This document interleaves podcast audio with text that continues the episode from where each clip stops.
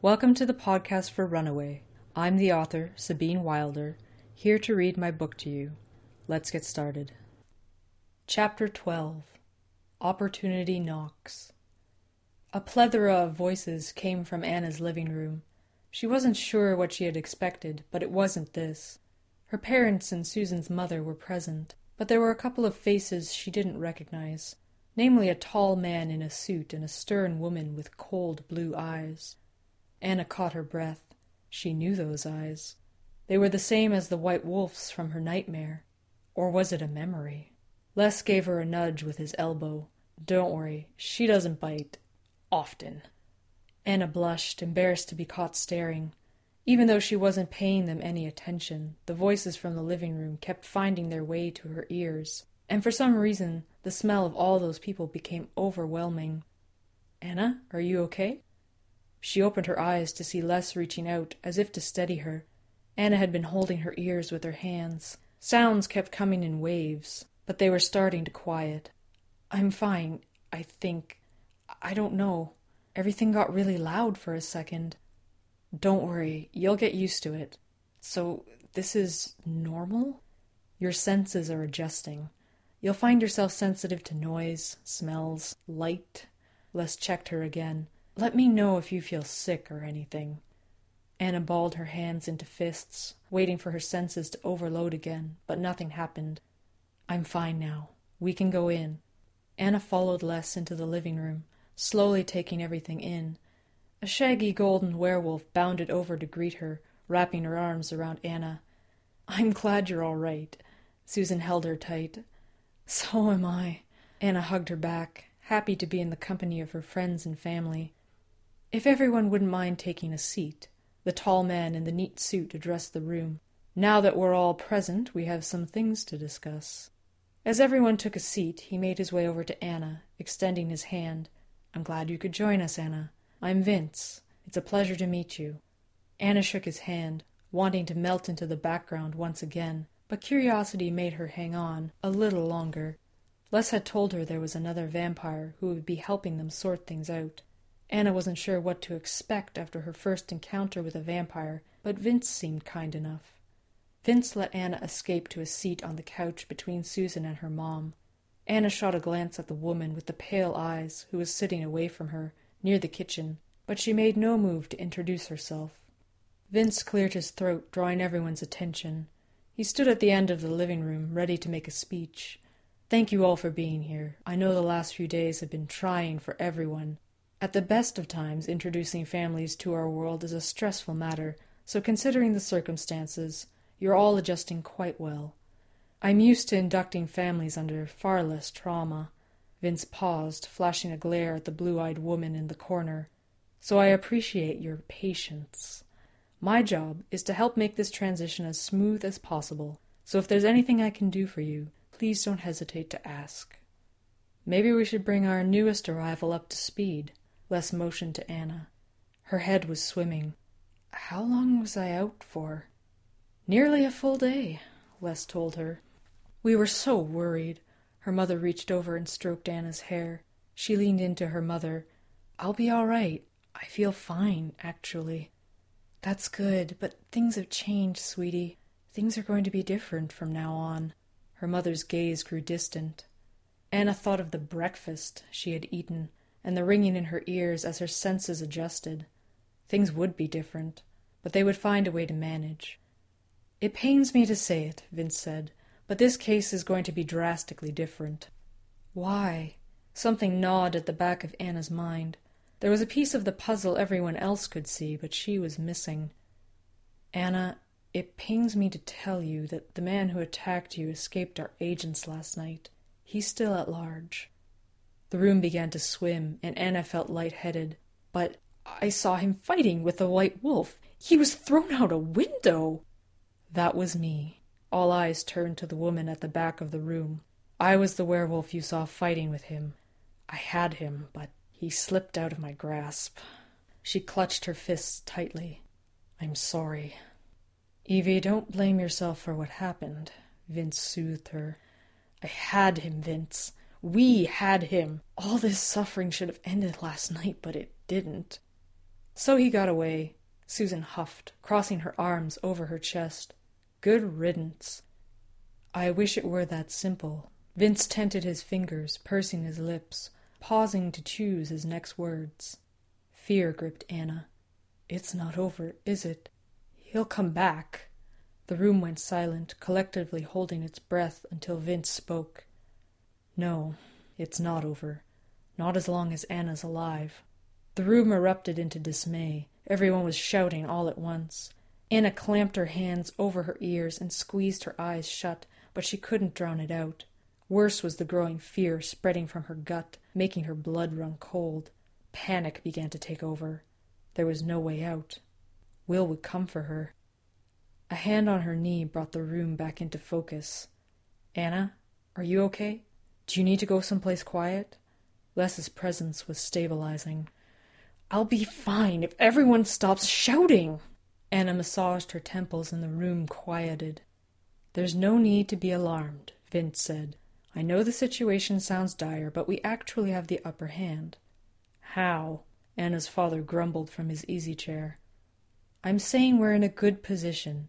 Anna is safe, and under our care we have a chance to catch and dispose of Hunter, or Will as you knew him, once and for all. Vince's confidence failed to reassure everyone. What are you suggesting exactly? Anna's father narrowed his eyes, studying Vince. This is all an elaborate game to Hunter, Vince explained, but his obsession will be his undoing. In his mind, he never loses. He'll merely see this game as unfinished meaning he'll return to finish what he started. But because we know his target is Anna, we can protect her, even go so far as to draw Hunter into a trap. You really think he'll fall for something like that? Anna's father scoffed. He will, Les spoke up. He's never lost to us before, and last night was a big blow to his ego. But have you ever done this before? How do you know it will work? Nothing is certain, Mr. Russell. Les suddenly looked older than his years, as if a lifetime had been added to his features. But the best chance your daughter has to live is to put her in Fenris's care. First you failed to protect her, then you let this nutcase get away, and now I'm supposed to hand over my only child to you for her protection? Forget it. Please, hear me out. Vince took back the floor.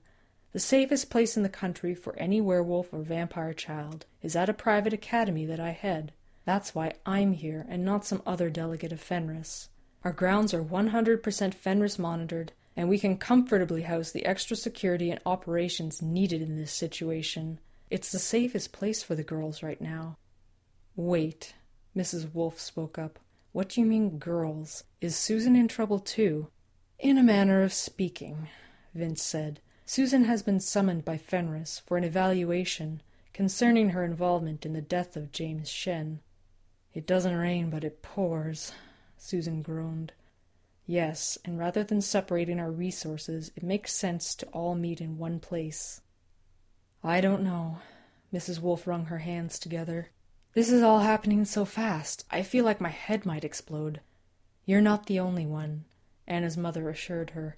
It's too much to take in all at once. I don't know what to say, much less do. Where are we going? Susan asked. Her mother glared at her. It's outside of Ottawa. We have many acres of estate and excellent facilities. It's called the Red Oak Institute, and it was designed as a private school where werewolves and vampires could go to learn and develop their gifts. So we're going to Hogwarts? Susan's lips drew back in a wolfish grin. If I had a nickel. Vince smoothed the stray hair that had fallen from his immaculate head. You are more than welcome to join us, even under normal circumstances. I don't know about this, Mrs. Wolf said. Even under normal circumstances, I'd be reluctant to allow Susan to go. Evie stepped forward. Mrs. Wolf, and Mr. and Mrs. Russell, I know you've been through a lot. It would be hard for anyone to put their trust in a bunch of strangers, but I want you all to know that I'm willing to commit myself to the lives of your children by making them my own. I'm willing to adopt them into my pack. Vince and Les went silent, their eyes wide. What does that mean? Mrs. Wolf asked. Vince found his voice, though he continued to stare at Evie. To werewolves, their pack is a sacred bond. It's like a family, though the members don't have to be related by blood.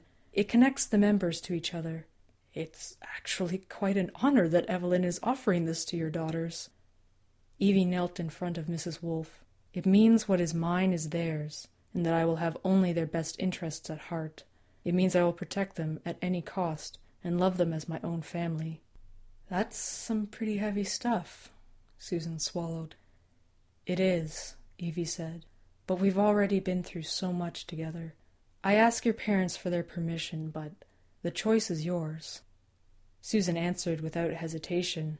You've been there for me when I needed you most. I can't imagine having anyone else at my back through this craziness. I accept, if it's okay with you, Mom. Mrs. Wolf flung her hands in the air. I don't know, Sue. You're old enough to decide who your friends are. Thanks, Mom. Evie turned to Anna, her pale eyes welling with concern. I know we haven't spoken. I remember you. The vision of the terrifying white wolf flying through the window was tempered with memories of a loving voice calling through the darkness. Evie had been there when Anna woke up. She had saved her life. Anna's body went warm. There was already a special connection, even though they hadn't spoken to each other in the waking world. I'll accept too. Sweetie, are you sure? Her mother gripped her hand.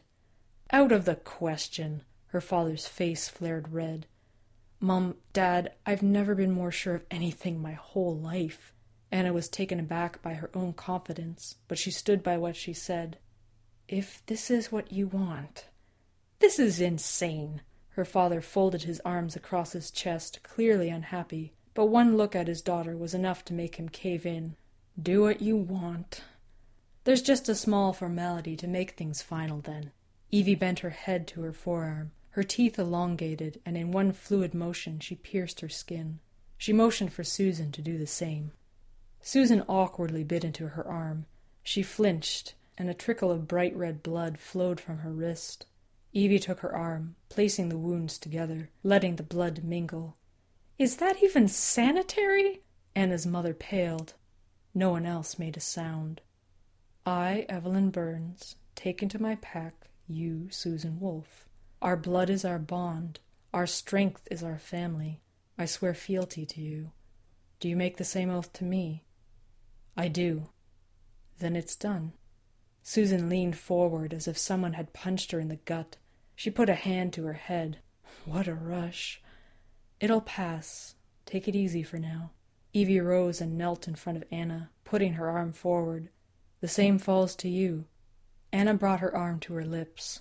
She wasn't sure she'd be able to draw her own blood, but the sight and smell of it coming from Evie's arm made her feel strange and hungry. Her canines ached, and when she brought them down to her skin, found they were longer and sharper than they should have been. They cut easily through her skin, and Anna drew back, holding her bleeding arm out to Evie. As their arms connected and their blood mixed, Anna felt a strange sensation. It was not unlike meeting Les in the darkness, except this time their essences were diluted by their physical bodies. Still, it was a raw and emotional connection. When she spoke her affirmation, Anna felt Evie's life force entwining with hers, but they weren't alone. Les and Susan were there too, and there were others she had never met. In one moment she knew all of them intimately, then they were gone. Anna gasped for air. Honey, are you all right? Her mother took a hold of her hand. Yeah, Anna managed to breathe out. I'm fine. You will take care of her? Anna's mother asked. Like my own family. Evie gave her a kind smile, sincere enough to melt the hardest heart. With that settled and out of the way, Vince announced, we should get the girls moving as soon as possible. You're really going to take them away? Mrs. Wolfe sighed. For how long? For as long as it takes. We have Fenris agents on the ground and ready to go in Timber Creek. They'll keep you informed with everything that's happening. Ideally, we should move the girls tomorrow. I'll take care of that. Evie stood licking the excess blood from the wound on her arm. Tomorrow. The word rang in Anna's ears. She should have been afraid, but the warm rush from the bonding ritual ran through her veins, holding the fear at bay. That concludes Chapter 12.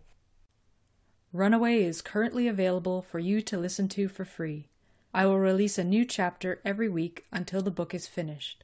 But if you can't wait to find out what happens, the ebook is available through Kobo and Amazon.